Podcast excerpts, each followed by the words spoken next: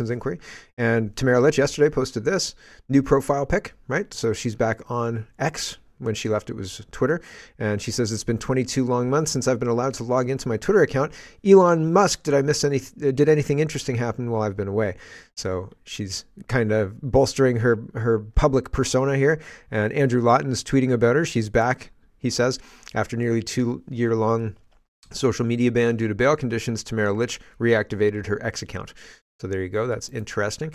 Uh, Melanie Joly is trying to, speaking of wars, we're going to talk about wars a little bit later as well. I've got a whole, oh yeah, right here. Um, Melanie Joly is trying to do damage control.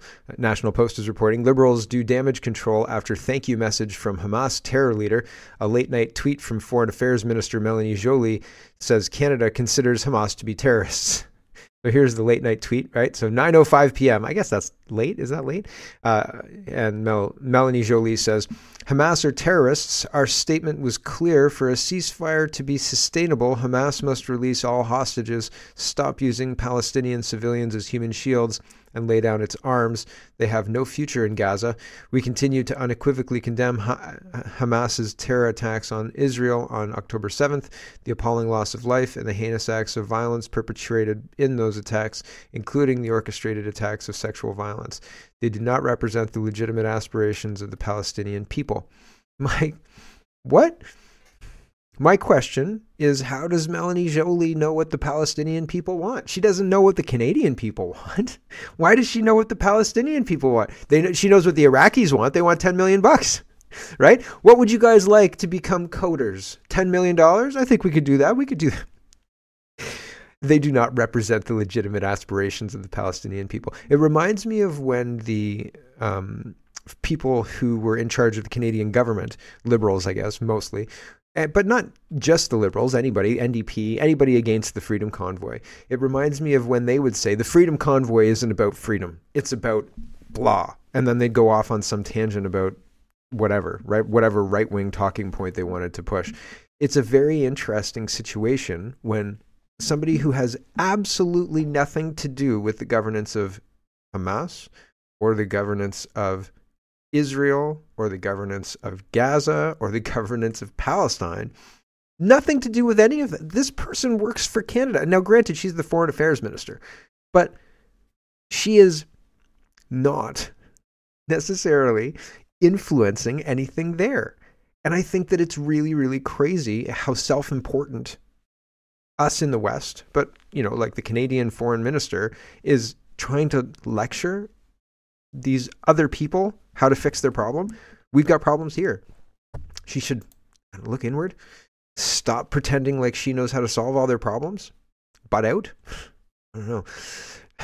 Re making making sure that your position is clear is one thing. But the last sentence here, talking about they do not represent the legitimate aspirations of the Palestinian people, I don't know how you can include that and, and be serious about it, right? Like, I think that that's, she doesn't know. How could she know? she has she what's she basing that on?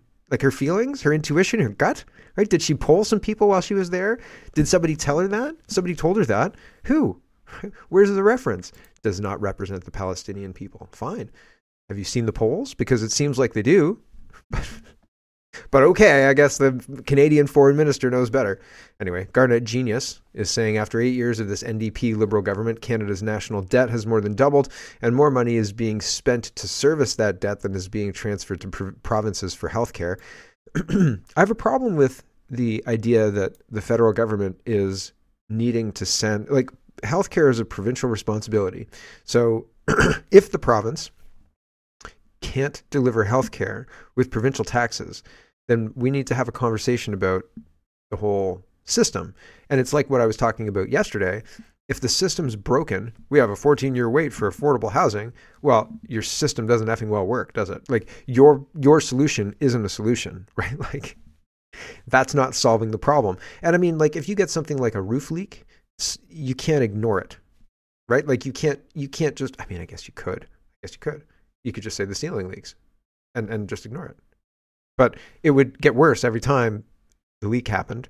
And like you, it would correlate with rain. You'd be like, oh man, it's raining outside. It's probably going to be leaking in the house, right? I hope somebody's put the bucket down, right? So you could mitigate it a little bit so it won't destroy the carpet too, ish, right? So you put a bucket down instead of fixing it, and you could ignore it, I guess. But at some point, you have to address the root cause of the problem, or it's just going to get worse. And if addressing the root cause of the problem is begging the feds for more money with strings, that's not a solution for crying out loud. Holy cow. Like we can't we can't ask these Canadian people to pay more. We have to ask you, the federal government, to tax them more so we can take money from you. So you're the bad guys and not us. It just seems like somebody paying one credit card with another credit card. right? Anyway, back to this. We're in the midst of an affordability crisis, and the direct result of reckless deficit spending, and middle and low income families are feeling it the most. Conservatives are the only ones who will work to make life more affordable for Canadians. Well, that's not true. I mean, that's not true at all. Absolutely not true. Um, here is this exchange. Mr. Speaker, this government likes to, to now lately claim they've had a conversion to concern about affordability. Meanwhile, for years they've been running a, a, a horrifying economic experiment. They've massively increased spending. They've more than doubled our national debt. We know now that they're spending more on debt servicing than they're sending to the provinces on health care. Outrageous amounts of money in debt, in debt servicing costs. This is what's making life less affordable for Canadians. So fundamentally, if, if they claim to have had this conversion to concern about affordability, will they tell the House when will the budget be balanced? Mr. Speaker. no. They're not going to tell the House when the budget. no, they don't know when the budget's going to be balanced. Chrystia Freeland doesn't even really know what that means. Budgets balanced. Thanks for the question. Thanks for the question. That's a great question. All Canadians know. I'm just going to look at what balanced means. My gosh. David says two two officials resigned from Yonge and Dundas Square management team after council changes name. Um, so the corporate governments and, and democracy progressive corporate governance and democracy progressive style get used to it. Toronto. So Sankofa Square right is down. The Wall, Wall Street Silver again is noting Canada and Canada's decline. This is the line, he says, of one of the food banks in Toronto, Ontario. Canada now has a record 2 million people a month eating at food banks. Most of these people have jobs and can't afford the cost of living crisis in Canada. Justin Trudeau needs to go. Canada used to be a wealthy country where these things were rare. Yeah, it used to be that this would be intolerable. People, the media would be screaming that this was Harper's fault. If, if this was a conservative leader, or let's just use Harper, right? They'd be saying this is Harper's fault. It's it's his mismanagement that's you know needs to go. Throw out throw out the bum. If we had an NDP government, this wouldn't happen, et cetera, et cetera, et cetera. So pretty wild stuff. But it it looks really really similar to um, Paris. This Eastern European tourist is somewhat shocked by what he sees in Paris. Are you? So it's not as bad as Paris. But if you thought that you were seeing the city of love. Um, well, it, it's not anymore, right? Like it's it's shanty towns it's um, it, it's street markets. It, it, looks very very different. And these guys aren't lining up for uh, these guys aren't lining up for food bank. They're selling their goods and things like that. But it's a very very different feel than the city of love, right? Where where it used to be, so what it what it used to feel like. Which is from um, and there's encampments here Which as well. So and and filth all over the place, dirt all over the place, like garbage, trash just strewn about and crowds and crowds of people. So it's a very, very different place. And that's what's going on here as well, with more and more people flooding in. And uh, carbon tax is different here. And I don't know what the difference is with regards to how much migrants get, but there's probably a difference with regards to how much Fran- Fr- French migrants get versus Canadian migrants. Uh, this is interesting. The Ukrainian war is has a comic recently where Zelensky is picking Biden's pocket, right? And he's stealing the money, right? And everybody lost their mind. The Ukrainian Canadian Congress say they're disgusted by this disgraceful cartoon in the Toronto Sun depicting Ukrainian President Zelensky, who's Jewish, stealing President Biden's wallet. This hateful cartoon perpetuates anti Semitic stereotypes as an, and is an insult to the Ukrainian people. So it's first anti Semitic and then insulting to Ukrainians. Ukrainians? It doesn't say Jew, it says Ukraine. right? Like, what? So people are very upset about this comic. This comic, everybody's losing their mind. The Toronto Sun is issuing apologies about it. We've got to. We'll see this here. Well, I guess I'll do it here. Um, they say earlier this week we ran a cartoon depicting Ukrainian President Zelensky picking the pocket of U.S. Joe, President Joe Biden. The cartoon did not meet our editorial standards. We were wrong to run it, and we apologize. It falsely implied American it falsely implied American aid to Ukraine involves theft. It was hurtful to Canadians of Ukraine origin. Mad. And to all Ukrainians fighting an existential struggle against Russian aggression. Ooh. It also uses anti Semitic stereotypes in its descri- description of Zelensky. Ukrainian? Like, what? Are you kidding? Where's the description of Zelensky that uses stereotypical? Anyway, regardless, um, it was hurtful. It was hurtful to Canadians of Jewish origin and to Jewish people currently under assault from global wave of anti-Semitism. we failed them and we failed all of you, our readers. The syndicated cartoonist behind the cartoon will no longer run in our newspaper. We promise to do better in the future. Wah wah. Like honestly. So everybody's lost their ever loving minds and people are, are responding, I guess. Um, the liberals who support Zelensky in Ukraine are upset with this cartoon from the Toronto Sun. They're calling it an anti they're calling it anti-Semitic because Zelensky has Jewish parents. I don't think actually Zelensky's Jewish. I thought he was Christian. Anyway, back to this. Seems they're grasping at straws, or did this cartoon hit too close to home? And this is Yaroslav Baran, and he says, Way to go, the Toronto Sun. You've managed to insult Ukraine dignity during their existential struggle for survival. Two, perpetuate anti Semitic stereotypes. Three, advance Putin's propaganda efforts, all in one cartoon. Real slick, they say. And I think that it's funny because, like, um, hold on they're not going after the cartoonists. They're going after the toronto sun because they feel like that's the chink in the armor. You can get you can get past that part. You can you can make the toronto sun drop that cartoonist and then you know hit the cartoonist where it hurts. So i guess they're going after the cartoonist by going after the toronto sun. But still right it seems very interesting to to go after the publication that ran the, the cartoon. Here's douglas Macgregor, and he's a, a colonel, uh, retired. He's a former lieutenant colonel or colonel. Uh, he says the Ukrainian nation is effectively dead. It's comatose. Well over 14 million civilians have left the country. Over 500,000 have died. Putin has done everything he can to avoid a war with the U.S. and NATO, and we have done everything we possibly can to provoke it. Enough. So yeah, I think that that's very true, and it's unfortunate because, well, I mean, you shouldn't we shouldn't be provoking these wars, but we definitely, definitely are. Like the West seems to be doing everything it can to make sure that Russia doesn't get what it wants with regards to NATO. But and Russia seems to be real chill about the whole thing. So, especially with all the arming of Ukraine, etc. Now, it seems it seems that we send four tanks, and the four tanks get blown right up, and then everybody's like, you know what we need to do? And everybody agrees more tanks right? Obviously that's the obvious answer. But we don't have more than four tanks and you know we don't have enough pilots to fly the planes we got so we bought more planes obviously right? That's the solution.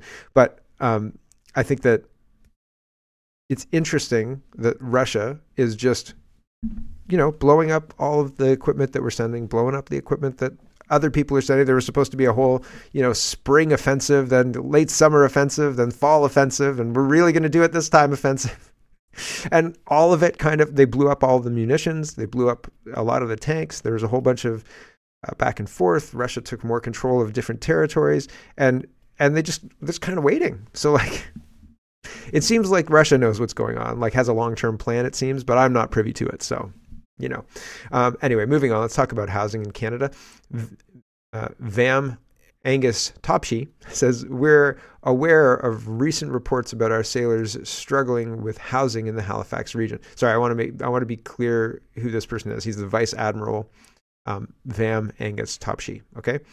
Uh, oh, okay. Vice Admiral Angus Topshee. Haha. I don't know why. Why would he have Vam? Oh, V A M. Vice Admiral. Okay.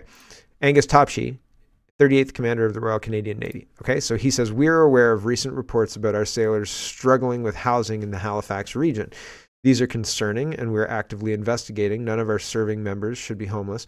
If you know a sailor or other CAF member who needs help, my direct messages are open. And he says, and he says it in French. Um, and then Mark Norman weighs in and he says, Admiral, uh, let us know what we can do to help. And he tags other people in there. And I just thought that's pretty wild. And I ask what we can do if the Senate's also been compromised by China, which we're going to talk about in a minute. Uh, Roman Baber is taking note of the $10 million heading to Iraq for Iraqi youth. And he's responding to the CBC article I showed you yesterday. Deepening unemployment crisis among Iraqi youth prompts $10 million federal investment from Canada. International Development, Development Minister made the announcement in Windsor, Ontario on Wednesday. And Roman Baber says Canada is sending $10 million to help youth unemployment in Iraq. How about unemployment and homelessness in Canada? The Liberals are running a $40 billion deficit. Taxes go up again January 1st. To send $10 million to Iraq? Do you want your taxes to go up to, for this kind of nonsense? Pretty wild. Uh, so here is um, the Patriot voice, and he says an immigrant who just came over the border into the into our country in Arizona so the US and Arizona, illegally from Guinea, which is in Africa, states that he's been instructed to go to an address written on a piece of paper that's in Philadelphia. The address that is listed is for a community center in the city. WHO, United Nations, is instructing them to go to major cities for what? right? Chaos, dem- democratic votes. You can't tell me this isn't a totally planned and coordinated invasion of, of the United States.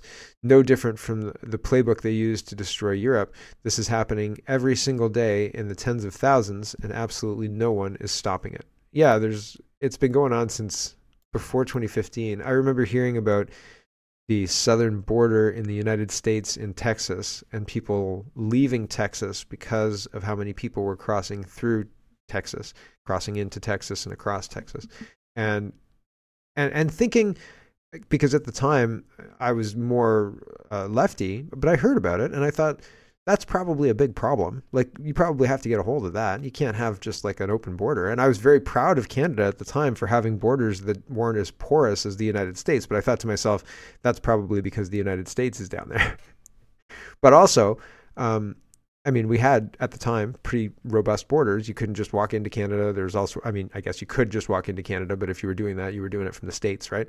Um, and and so not a lot of incentive to do that. But it's been happening for 20 years, probably all through the 90s as well, but at lower levels, at lower rates, because higher rates would have been intolerable. But maybe I'm wrong. Maybe it was just as high back then too. But things seem to be well, the Texas governor has has signed laws that make it illegal to cross illegally into Texas. So they're going to arrest and deport people who who do that. Arrest, uh, maybe not deport. I don't know if they can, but I'll let you know if I find out. Here is the interview of the guy from Africa. Here we go. Where are you from? Guinea Conakry. Where? Guinea Conakry. Guinea. Okay. Yeah. And where in the U.S. do you want to go to? Uh, Philadelphia. Philadelphia. Yeah. Why Philadelphia? Uh, I have paper. I don't uh, know the place. Let me check the place. I want to tell the place. Okay, so just an address in Philadelphia to go to? Okay. Okay. Where are you from? Guinea Conakry. So that's pretty wild stuff, right? The idea that a whole bunch of people are just crossing the border and they're going to Philadelphia and other places in the US for what? To do what?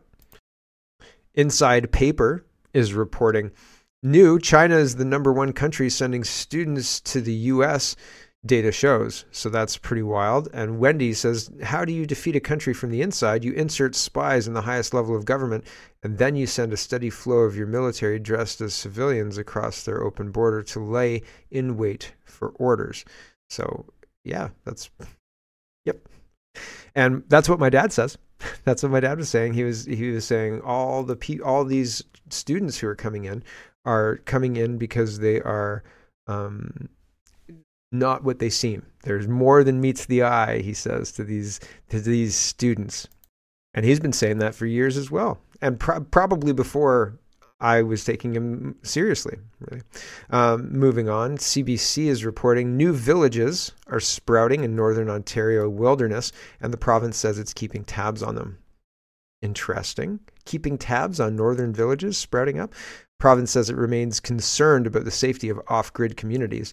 Provincial inspectors have visited some of the controversial off grid communities being built in the northern Ontario wilderness. At least one of these new villages welcomes the government oversight. I'm feeling great about it, says Tanner, Dem- Tanner Demers, Demers, D, one of the 160 members of the Swan Lake community, not too far from Kirkland Lake. The government has been nothing but helpful to us because they just provide us with more information about how we can move forward with the project. Several of these new communities were marketed were marketed in recent years under the name of medieval villages. I've never heard of a medieval village. Promising a low cost building lot on a piece of bushland in an unincorporated township outside of a city or town and outside of municipal planning rules.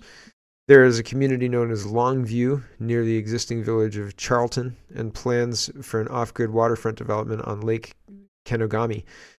The wilderness development raised concerns from neighboring municipalities, which are worried about the impact this could have on the environment. Oh, yeah, as well as already strained local services such as healthcare and landfills.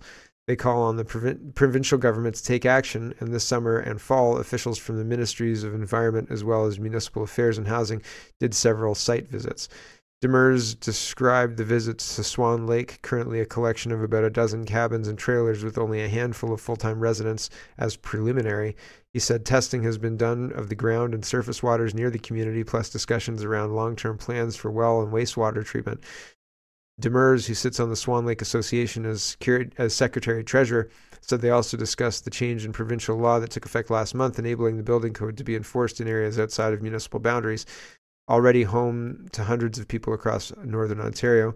Having some enforcement of the building code is only going to provide us with safer dwellings, safer structures for communities, not even just for our project, but for all unorganized areas.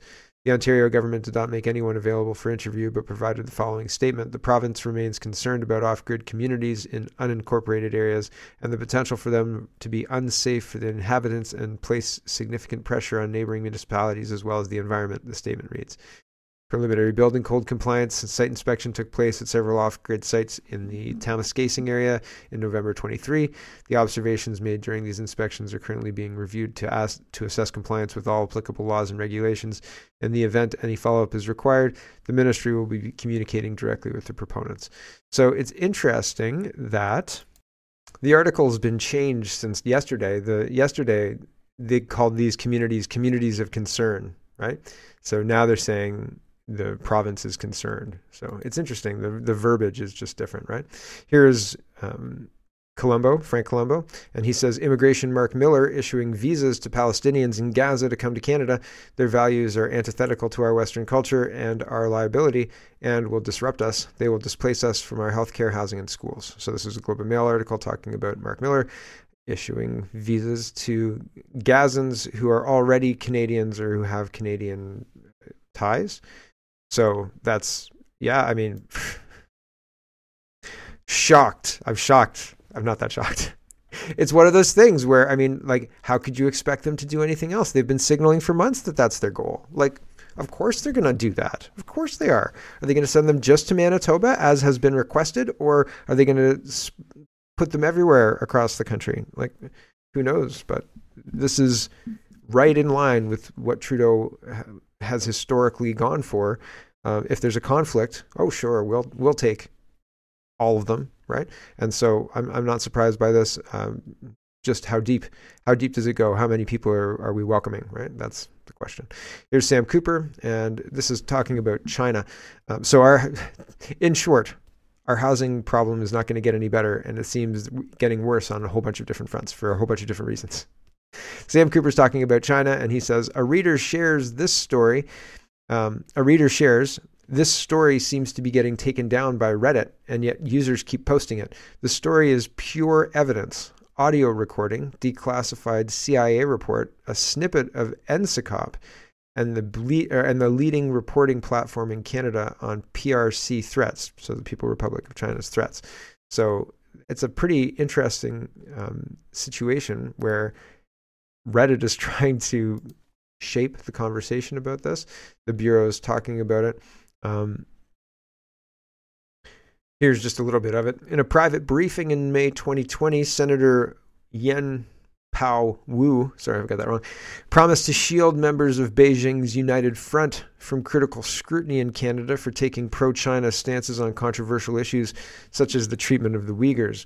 Woo's pledges of support for United Front organizations are captured in recordings of his meetings with, Cap- with Canadian Committee 100 Society, a Vancouver group with ties to the Chinese People's Political Consultative Conferences, CPPCC, The CPPCC is the Chinese Communist Party's basic structure for United Front influence operations, according to de- a declassified CIA document and recent U.S. government testimony on China's political interference networks. Woo's private statements call into question his public intervener role in Ottawa's upcoming Foreign Interference Commission, according to experts that analyzed his comments. Commissioner Marie Joseph Hogue granted Woo's late application to make legal arguments in the hearing. But analysts exper- experienced in Chinese interference say the senator, who was appointed by Justin Trudeau in 2016, is legitimizing the United Front's expanding networks of influence, which facilitated Beijing's federal election interference in 2019, according to leaked CSIS records that triggered the commission. So there's more, a lot more, if you're interested in checking it out. The link is in the description, um, so you should check that out. Uh, here's Sam Cooper again. He says Minister Mary Ng with FINTRAC's suspicious transactions subject and Prime Minister Justin Trudeau community outreach, Zin Richard Zoe on the right, former Senator Poy's son on the left. And this is a recent photo, apparently. So Mary Ng is taking pictures with influential people and that's that's very very interesting. Do you remember when uh, Raj Grewal? I think it was Raj Grewal. I think that's his name. I've definitely Grewal is the last name. I don't know if Raj is the first name, but I'm pretty confident it is. And he had a gambling thing going on, and there was all sorts of gambling, and he would go gamble, and everybody kind of knew about it, and there were gambling debts, and then it bled into there were there were concerns that it was bleeding into the um, money laundering uh, Vancouver method in in BC, and there were also concerns that there was a land purchase in Mississauga that, that was kind of um, kind of the, on the Venn diagram of this whole scandal, and then it all just disappeared. Like I haven't talked about Raj Grewal in a long, long time, so it all just went away. Poof, gone. See you later.